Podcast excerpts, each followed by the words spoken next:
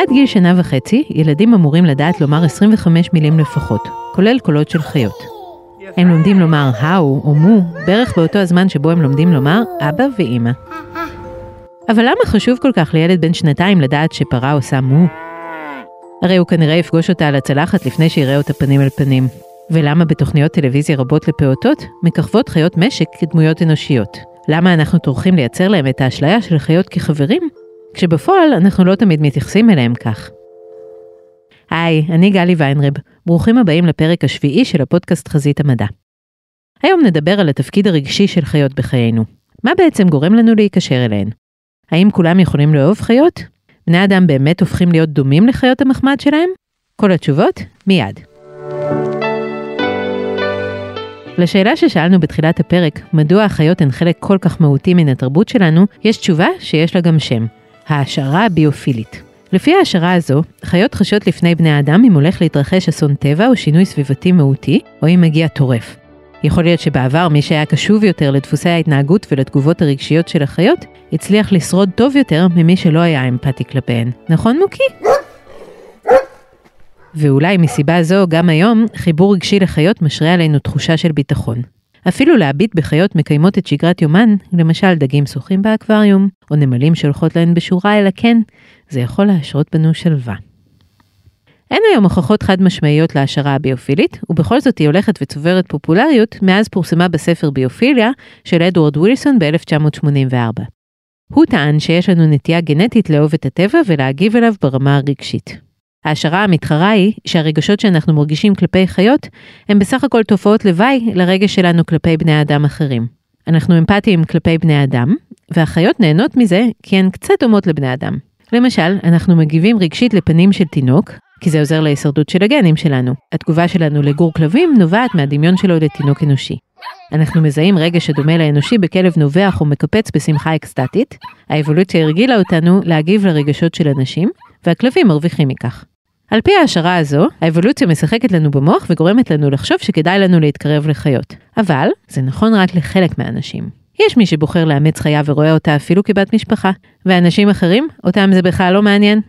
למה זה קורה? תשובה חלקית לשאלה הזו עולה מסקר של חברת האסטרטגיה גייל, שפורסם לפני שנתיים. בסקר נמצא כי 44% מדור המילניאלס רואה בחיות המחמד אימון לקראת הדבר האמיתי, ילדים. גלה, איפה דוד רון? הקבוצה אף נתנה לכך שם, ילד למתחילים. 21% מהנשאלים אמרו שזו הסיבה העיקרית לאמץ חיית מחמד. 23% אמרו שזו לפחות אחת מהסיבות. הנחקרים טענו כי הם אכן מרגישים יותר מוכנים להורות בזכות בעל החיים. במחקר אקדמי בנושא נמצא שצעירים שגידלו חיות מחמד, אך לא ילדים, נטו לדבר על בעלי החיים במושגים שהושאלו מעולם ההורות. נראה שזו אחת הדרכים לקבל לגיטימציה למעמד של בעלי החיים בחייהם כמעין ילדים. לעומת זאת הורים לילדים קטנים וגם בעלי חיים הדגישו ללא הרף את ההבדלים ביניהם. הם טענו כי בעלי החיים אכן הכינו אותם באופן כלשהו להורות, אבל טענו כי ההבדלים דרמטיים. בנוסף, חלקם הודו כי כניסת הילד לחייהם שינתה את הגישה שלהם לחיית המחמד. זו איבדה ממעמדה כילד במשפחה, אם כי נותרה בן משפחה. אגב, ככל שהילדים גדלו והתפנה להורים זמן, הם שבו לטפל בבעלי החיים באינטנסיביות גבוהה. עכשיו בואו נחזק מיתוס מוכר. בעלי חיות מחמד באמת דומים לחיות שלהם. זה הוכח אמפירית במחקר שבו אנשים התבקשו לשדך תמונות של חיות לתמונות של אנשים. הם הצליחו בכך הרבה יותר מאשר לו היו משדכים באופן אקראי. הדמיון בין בעלי החיות לבין החיות עצמן היה גבוה יותר כשהכלבים היו גזעיים, מאשר כשהיו מעורבים. על פניו נראה שאנשים בוחרים כלבים גזעיים כך שייצגו אותם, ולעומת זאת באימוץ של כלבים מעורבים יש להם מניעים אחרים. מסתבר גם שהבעלים והחיות נשפטו כבעלי אותה רמה של יופי. הבעלים היפים היו בעלי החיות היפות. הממצא הזה מעניין כי לעומת בני זוג למשל החיה לא צריכה לבחור אותך בחזרה, ולכן אין לכאורה מניעה שאדם שנחשב פחות יפה יבחר חיה יפה, אבל כנראה שהוא מרגיש יותר בנוח עם חיה שהוא חווה כדומה לו. מה לגבי דמיון באופי? כשמבקשים מאנשים לתאר את האופי של בעל החיים שלהם, הם יתארו לרוב אופי שקרוב לזה שלהם עצמם. כשישאלו אותם על אופי של בעל חיים של מישהו אחר, הם לרוב ייתקעו בתיאור, ולפעמים יודו שהם לא מרגישים שיש לו אופי בכלל. רגע, אם אנחנו בוחרים לנו חיות שמייצגות אותנו, מי מגדל איזה סוג של חיה? חברת ההשמה האמריקאית קרייר בילדר ביצעה סקר בין 2,300 עובדים בארצות הברית שהם בעלי חיות מחמד.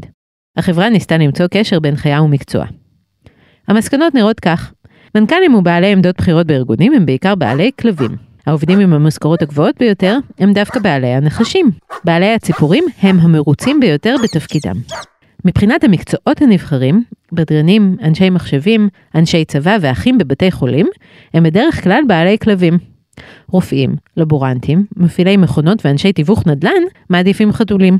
אנשי פיננסים, מלונאות, כוח אדם ותחבורה אוהבים דגים. ומה משותף לכותבים ועורכים, מהנדסים, אנשי שיווק, שוטרים ועובדים סוציאליים? אלה המגזרים שבהם ניכרת הכמות הגדולה ביותר של זוחלי מחמד. אמנם זה רק סקר, שלא מסביר למה בעלי המקצועות הללו מעדיפים את החיות האלה, אבל בואו נסתכל רגע עליכם. יכול להיות שהבוס שלכם אה, מעדיף שיקפצו עליו וילקקו אותו ולכן הוא בעל כלב וגם חשוב לו להיות בוס?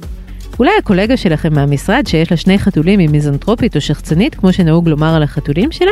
ויש מצב שהגזבר שלכם שמחזיק בבית נחש פיתון הוא בעצם נחש שחותר תחתיכם ולכן מרוויח יותר מכולם? חוקרים מאוניברסיטת אורגון סקרו 650 בעלי חיות מחמד, ומצאו כי בעלי הכלבים הם האנשים הכנים ביותר, האחראים ביותר וגם הדתיים ביותר. קבוצת החתולים היא בהכללה דתית פחות. חובבי החתולים אוהבים להתבודד, אבל נוטים יותר לאקטיביזם חברתי ויש להם גם יותר מודעות סביבתית. הכי כיף להיות דג. הבעלים שלהם קצת ביישנים, אבל הם גם אופטימיים ולא חומרניים. והנה עוד זווית מעניינת. לפני מספר שנים מגזין פורבס ראיין אנשים שעבדו שנים במקלטים לחיות מחמד, וביקש מהם לומר מי נוטה לאמץ אילו גזעים של חיות. צריך להבהיר שמדובר בשאלות ללא כל תיקוף מדעי, בכל זאת מעניין לשמוע שכלב תחש נחשב לכלב של אנשים סקרנים אבל עקשנים, קוקר ספאנל הוא כלב של אנשים משפחתיים ועדינים שמביעים חיבה בקלות, גולדן רטריבר הוא הכלב של מסמר המסיבה, וההורים של הצ'יוואווה הם אנשים שעושים צרות. ומה אם אין לכם חיה בכלל? קודם כל, אולי תתפלאו לשמוע שאתם לא במיעוט. אמנם בארצות הברית 62% מהבתים מכילים חיות מחמד, אך בישראל, נכון לשנת 2013, מדובר רק ב-40% מהאנשים. אם אין לכם חיות, רוב הסיכויים שההורים שלכם גם לא גידלו חיות. הבחירה לגדול עם חיות מושפעת מאוד מן החינוך שספגתם בילדותכם. אבל פה ושם יש גם מי שגדל עם חיות ובחר לא לשחזר את ההיסטוריה. שליש מהם מציינים שהבעיה היא כספית. רבע מהם מדברים על נסיעות מחוץ לבית, ורבע מדברים על הצורך לנקות אחרי חיית המחמד.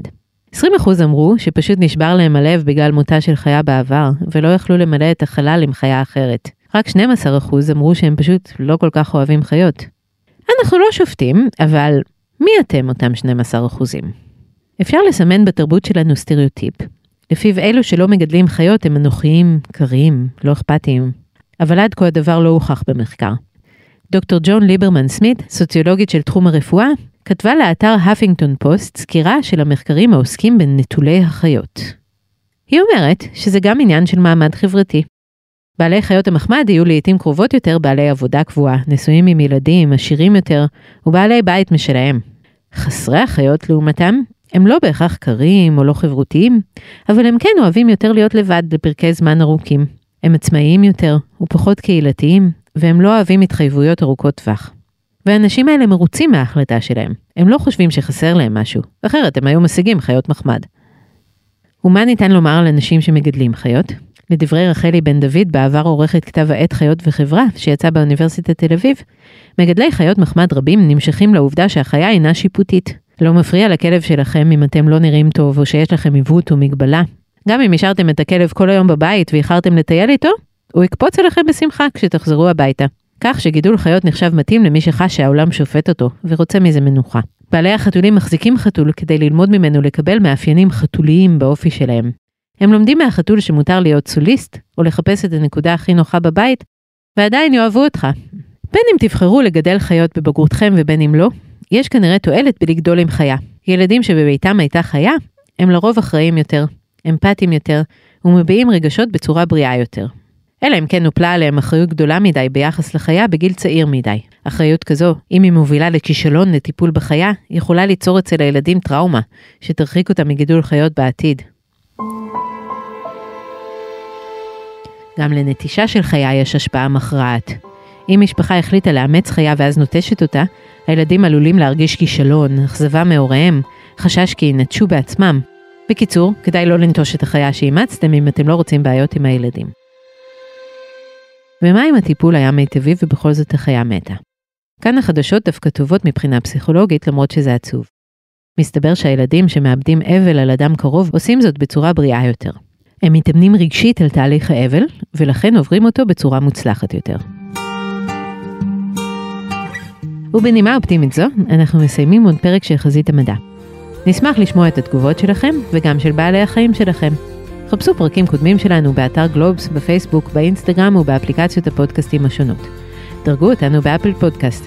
אתם גם מוזמנים להאזין לפודקאסט הצוללת של גלובס, לפרק למה הצעירים הפסיקו לשתות. תודה רבה לשירה רביד סוסיד על קולות הרקע.